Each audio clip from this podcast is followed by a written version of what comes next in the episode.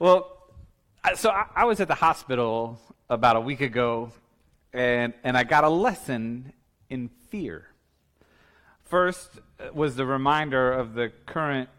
Wor- I just got a lesson in cute, too. Look at that. First, I had the reminder of the current worker shortage, you know, in our medical world, because the front doors to the hospital were closed on a day they're not normally closed, because they only had enough staff to staff the emergency room entrance, which was more important. And the thought of not enough healthcare workers is reason enough for fear. And emergency rooms, I think they probably rank as one of the highest, like per capita levels of fear you'll find around. And then I, so I literally went in the back door of the hospital, which meant I was immediately disoriented. And I'm looking for the elevators, like for a familiar landmark, even just to remind me, okay, this is where the elevators are, because I always come at it from the other side. And the halls that day were eerily empty. And empty halls in a hospital is is fearful in and of itself. I don't know, I've seen too many movies.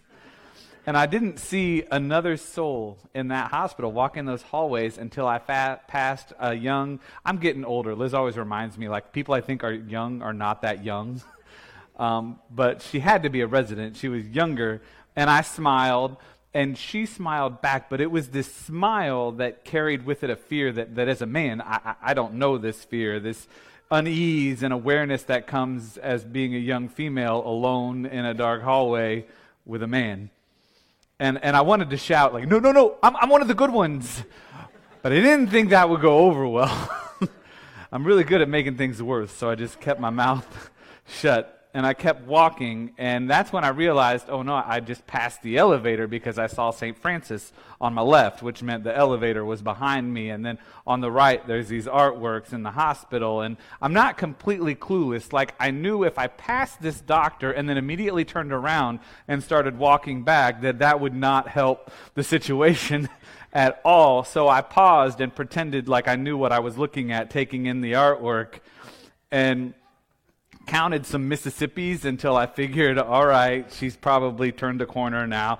And I turned around thinking she was gone, only when I turned the corner to the elevator, there she was waiting. And so then we're in the elevator together, and I kid you not, we're on opposite corners, right? And I'm like, don't look up, just look straight. Like, and the unease was, was palpable. I'm trying to look harmless in the elevator, but I kid you not, the elevator did not move Buttons were lit up like we had pushed the button, she had pushed the buttons for us.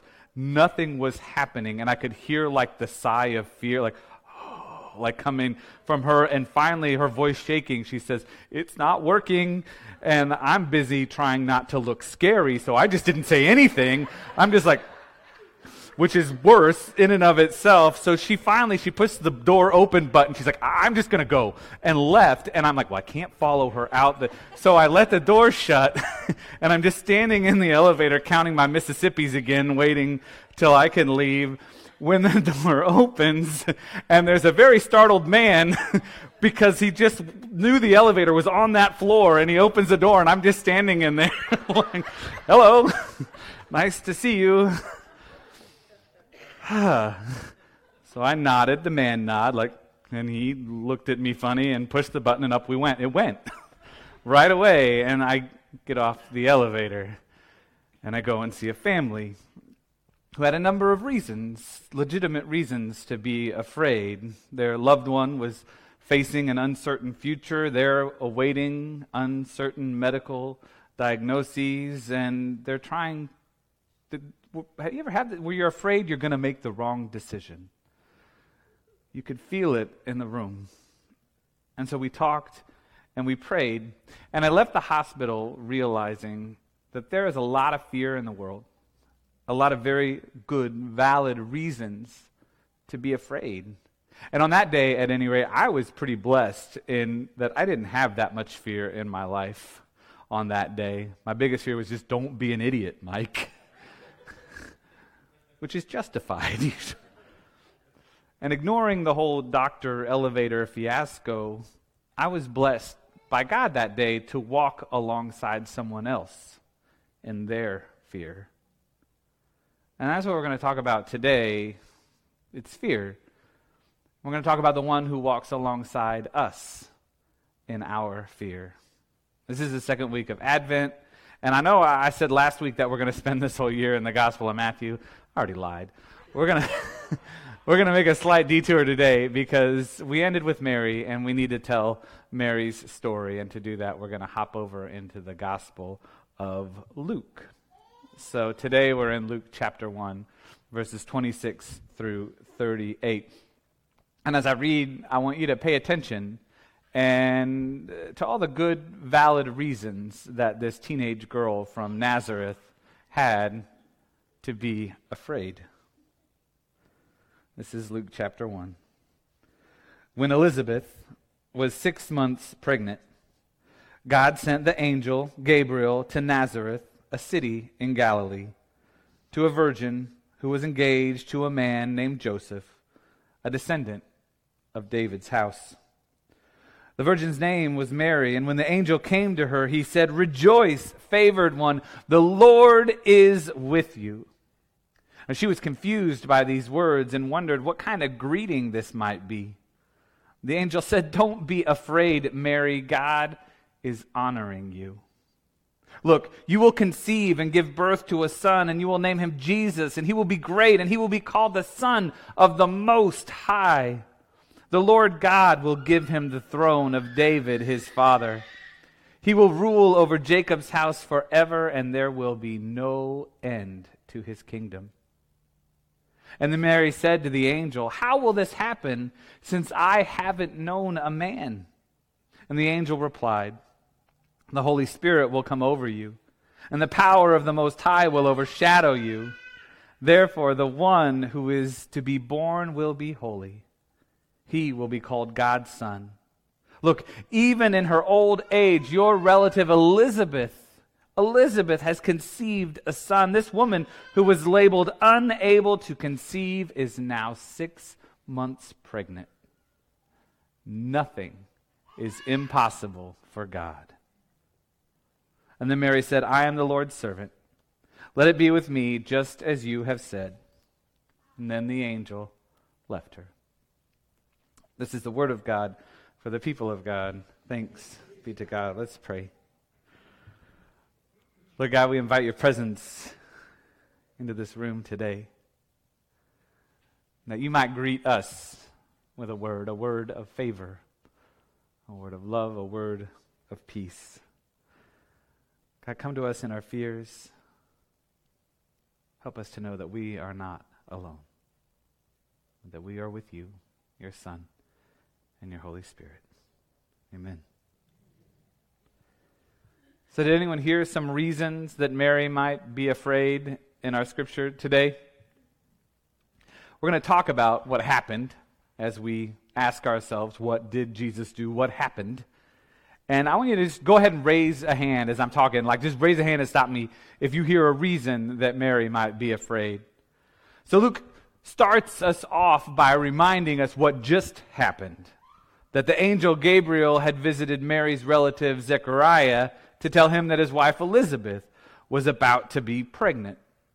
And now, six months later, God sends Gabriel to Nazareth, to Mary's house in Nazareth, where she lives in Nazareth.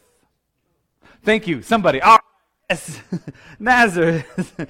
right. No, no, uh, right? Because no one thinks, what's Nazareth? What's scary about Nazareth? I mean, Nathaniel, though, did say Nothing good can come from Nazareth.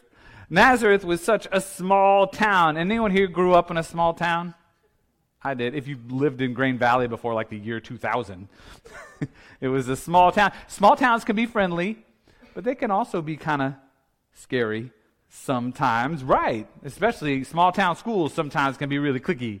And then, yeah. And we know Nazareth was small. For, for one, Matthew has to tell his readers what Nazareth is. He's like, Nazareth, you know, a town in Galilee. Also, there's no written record of Nazareth from this time outside of the New Testament. Like, nobody was talking about it. It wasn't that important. In fact, all we know about Nazareth from archaeological research is that it was a small hamlet of about four acres of land. That's it. Maybe 50 houses. And other thing we know, though, is that there's only one house that archaeologists have found there, and it had a secret hideout, a camouflaged entrance to a grotto that's similar to others at this time from other towns around, like there's one in Cana that they found, where Jewish residents, they believe, could hide from the Roman soldiers. This is a tension between Romans and Jews that was very palpable at that time, very real. It's literally written into the architecture of their homes. And so we know that simply by being a young Jew in Roman occupied Nazareth, that that was reason enough to live with this dull throb of fear in your life. So there's Mary, a young virgin betrothed to Joseph from the house of David. She's alone in her house when Gabriel, an angel of the Lord, appears. Thank you. You're getting it. Appears before her. Yeah, right?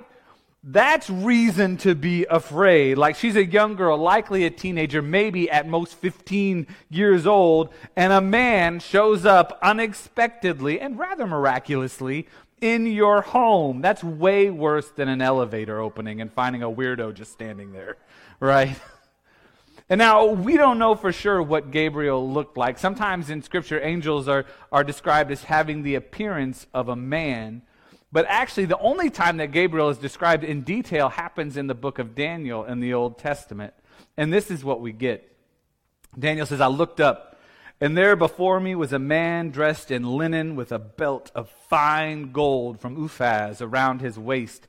His body was like topaz, his face like lightning, his eyes like flaming torches, his arms and legs like the gleam of burnished bronze, and his voice like the sound of a multitude. That's kind of frightening. yeah, right? Like, and when Zechariah saw Gabriel, we know he was terrified. He was a, but, and he's a priest at a temple, right? And, and Gabriel was standing next to the altar. Like, I mean, if, if you're ever going to see an angel at the temple of the Lord next to the altar, if, you, if there's a place where you would expect to see an angel, that would be it. And yet, Zechariah was fearful. So just think in your living room, alone in a backwater town like Nazareth, I'm jumping in my hideout grotto right about then. Roman soldiers and lightning faced angels, two very good reasons to build a hideout grotto in your house. And when Gabriel appears, he speaks. Rejoice, favored one, the Lord is with you. Which I'll admit, for just like the briefest of moments, because I'd been preparing for this sermon, the words did come to mind when I was standing in the elevator with the doctor trying to find some way to ease the tension, you know, something helpful. Rejoice! The Lord is with you! I have my name tag and a Bible. Like, but I kept my mouth shut. because I figure if it didn't work for Gabriel and his smoldering torch eyes, it wasn't going to work for me and my name badge. and it didn't work for Gabriel, by the way. It only confused Mary, which, to be honest, confused is a, kind of an underwhelming translation because the Greek word is diatarasso, or um, it, which diatarasso is just a way to emphasize this word terasso, which means to disturb, to agitate, to stir up. Like when the disciples saw Jesus walking on water at night and they thought he was a ghost, they were terassoed, right? They were terrified. Rejoice, favored one, the Lord is with you. And Mary was afraid, agitated which naturally leads Gabriel to like start over, right? He's like, wait, wait, wait, let me try this again by sharing the most common phrase in all of Scripture. Who knows it? Fear not. Do not be afraid. Do not be afraid. There is an angel of the Lord with flaming eyes, a lightning face, and a voice that sounds like a multitude standing in your living room, and he's telling you not to be afraid. Do you think that's going to work? no. I know that, that's what that's in Daniel for sure, and it was a nightmare. He was dreaming and he saw the angel, right? We, I like those angels. They're, that's the beautiful angels over here, Ian. Do not be afraid. It's the same thing that the angel Gabriel said to Zechariah. It's the same thing he said to Daniel. It's the same thing Jesus says to us. Again, and again, like Jesus said it to the disciples after they were terrified at him walking on water. He said to the disciples, Do not be afraid. He said it again when he told us he was leaving, but that he would not leave us alone. In the Gospel of John, do not let your hearts be troubled. Terasod, again, that word. My peace I leave with you, my peace I give you. Do not let your hearts be terasod, and do not be afraid.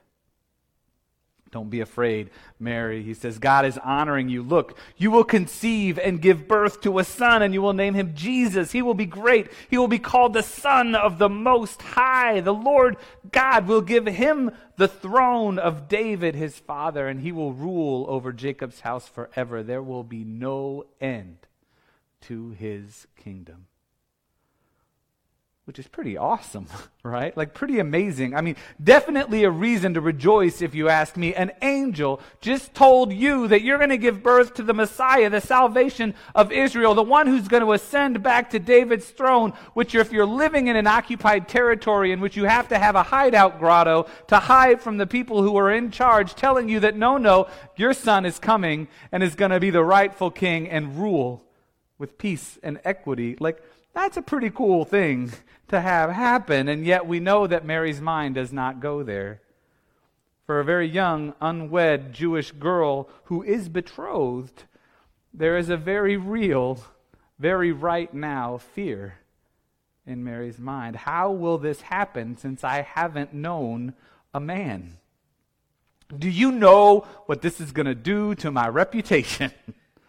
if I get pregnant without going through the proper channels, Joseph will undoubtedly leave me, and not without reason. My parents will disown me. My community might stone me. It's in the book. I will have no means of supporting myself, much less my child. And do you know what happens to the children from poor communities with absent fathers? How many of them end up incarcerated? Or worse, on death row? I don't think you want that for the Messiah, and I don't think I want that for me, how can this be? Do not be afraid. God is honoring me. Really? Peace, I'm leaving you? No, peace, I'm leaving you. I'm headed to the grotto right about now. But Gabriel persists. He tells her that the Holy Spirit will come upon her, that she will give birth to God's Son, that God will be with her, that even her relative Elizabeth, in her old age, who thought she was barren, even her is pregnant. She is pregnant with a son. And then Gabriel says these amazing words Nothing is impossible for God. Right? Amen. Nothing is impossible for God. And it's at that moment, with those words, that Mary's fear, if not altogether gone, is manageable. Mary says, I am the Lord's servant. Let it be with me just as you have said. Here I am. Let it be. I can do this. The fear is manageable. When I was telling my family the other day about my elevator debacle over dinner, Lily said, Why, why would she be afraid of you? and then she said, Well, isn't that kind of sexist to be afraid of you just because you're a man?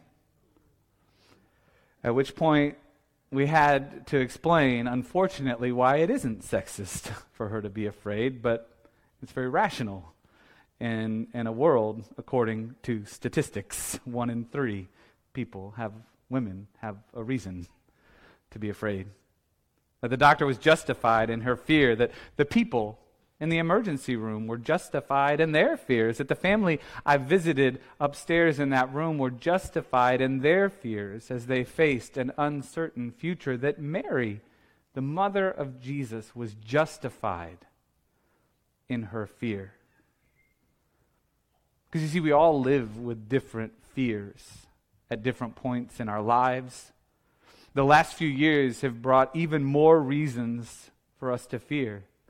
In fact, now the most searched phrase in the Bible is do not fear, according to the Bible app. The thing that people are searching for the most in Scripture is for God to tell them again do not fear.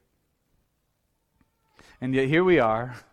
We're, we're, we're, doing the best we can. We're managing our fears, sometimes better than others. Like Mary, because we have this promise that nothing is impossible for God. Whatever the fear, whatever the worry, whatever the doubt, remember that God is with you always, even to the end of the age, and that nothing is impossible for God. It's that truth that carried Mary through nine months of carrying the Messiah. And it can carry you. So, what did Jesus do? That's our question. Not just for Advent, for the next year, we're asking ourselves simply, what did Jesus do in this scripture? Well, he came to earth in the most impossible of ways to remind us that what? Nothing is impossible for God. He healed the sick, he fed the hungry, he set the captives free, he raised the dead to show us what? That nothing is impossible for God. And so, even on our darkest days, when it feels like our worst fears are coming true, when the young unwed mother from a poor community watches as her son is arrested and given the death penalty, Christ rose on the third day to prove that what? Nothing is impossible for God. See, that's what Jesus did for all of us. He died and rose again for all of us, and he was born in the most unlikely of places so that we can know that peace can sometimes be born in the most unlikely of places. Which brings up the flip side of our question this year, which is what will I do? What will you do? And I pray that you carry this knowledge with you that God is with you. In Christ, Emmanuel, God with us. And through the Holy Spirit, Christ's peace that He left with us is with you, so that we will not be troubled that we will not be terrassoed, that we will not be afraid. Hold on to that. Because there will be times when you're afraid, justifiably afraid. Many of us in the room today are facing fears that threaten to break us apart, that threaten to break our lives apart, our families apart. And like Mary, even an angel standing in front of us with smoldering eyes and like California bronze skin isn't enough to fully dispel our fears. But maybe for us, like Mary, that promise, that reminder, that truth that nothing is impossible for God, may it be enough to help you manage your fear. To say, let it be and to find some measure of peace in the troubles. Hold on to what Jesus did for you, also, so that you might do it for others, that you might be the peace in the room, walking alongside someone else in their fear. And share this story with someone who you know needs it. Amen? Amen.